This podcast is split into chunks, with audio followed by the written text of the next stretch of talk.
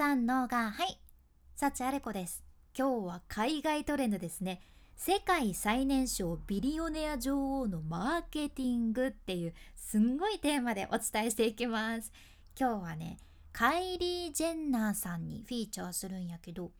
カイリー・ジェンナーさんあなたはご存知でしょうか？彼女はね18歳の時にカイリーコスメティクスっていうコスメブランドを立ち上げていらっしゃってで2019年に世界最年少のビリオネアになったと言われてるわけなんですよ。でカイリー・ジェンナーのねご家族もうみんな他の人たちもお金持ちなんやけどでもね結局もうマジで彼らはマーケティングがすごいと海外でも言われてるんです。今日フィーチャーしとるカイリー自体はねまずインスタで3億5,000万人以上フォロワーがおるしツイッターも4,000万人近くフォロワーがおるやろ？でフェイスブックも3,300万人で TikTok は3,800万人フォロワーがいてもういいねをもらってる数もね4億8,400万以上ってねもうめちゃめちゃやばいんですね。ねカイリーって実はその幼い頃から家族のことがそのテレビ番組として取り扱われててこう放送されててさ家族のことを結構みんなに知られてるわけなんですよ。で視聴者はもちろんカイリーのことをもちっちゃい頃からずっとね知っとるわけやけどその視聴者をもってしてカイリーは10億ドル規模の企業を企業か 企業じゃなくて企業を築き上げたんですよ。海外マーケターが言うにはとにかくその SNS マーケティングにおいて自分の商品を売ることがとても大切っておっしゃってるんですね。例えばそのアフィリエイトとか自分の商品ではなくって他の会社の商品の宣伝を SNS で投稿しても確かにちょっとね売り上げはあるかもしれんけどでもそこまで売り上げは多くないって海外でも言われてて。でももし例えばあなたがしっかり SNS を運用してちゃんと自分を応援してくれるフォロワーさんがいるんやったら自分の商品とか自分のサービスを作ってあとでその商品が自分のフォロワーさんに響くものならさフォロワーさんもうそれが自分が応援してる人の商品だっていうのが分かるし自分の興味のあるものだからこそ買うけん もうショッピングするけんビジネスとしては売り上げも上がる可能性がぐーんと高まるということなんですよ。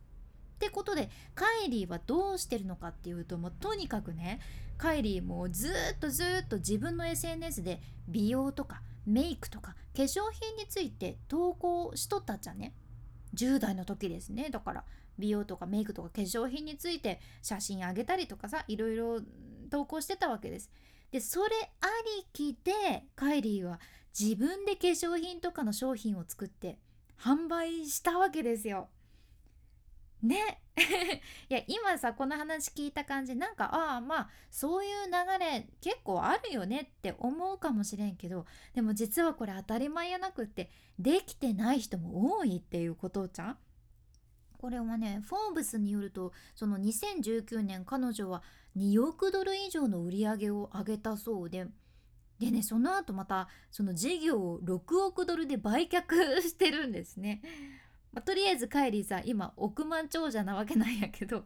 とにかくそのカイリーについて海外マーケターも評価してる部分っていうとしっかり自分のフォロワーとか応援してくれる人を増やしていってで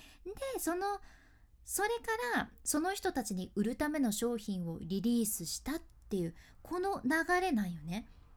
で海外マーケターもこのビジネスモデルはカイリーだけじゃなくって他の人にも有効だとおっしゃってます。カイリーだからじゃないんだよってみんなにもできるんだよってことなんです。まあ、今はみんな SNS をしっかり運用していけばフォロワーもその自分のファンも増やせる時代やけんこそみんなが参考にできるビジネスモデルってことじゃね。私も最初フリーアナウンサーとして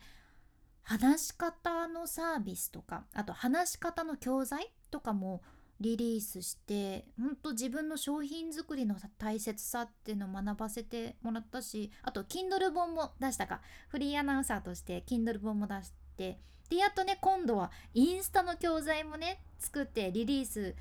するんだけど、うん、改めてやっぱり自分の商品作りっていうのもしっかりしていきたいなってこの海外情報とかも見てて思ったじゃんね。けまあ、今回の内容もちょっとでもあなたの参考になれば嬉しいです。そしてカイリーがめちゃめちゃすごいってこと 覚えておいてください。君に幸あれ。ではまた。博多弁の幸あれ子でした。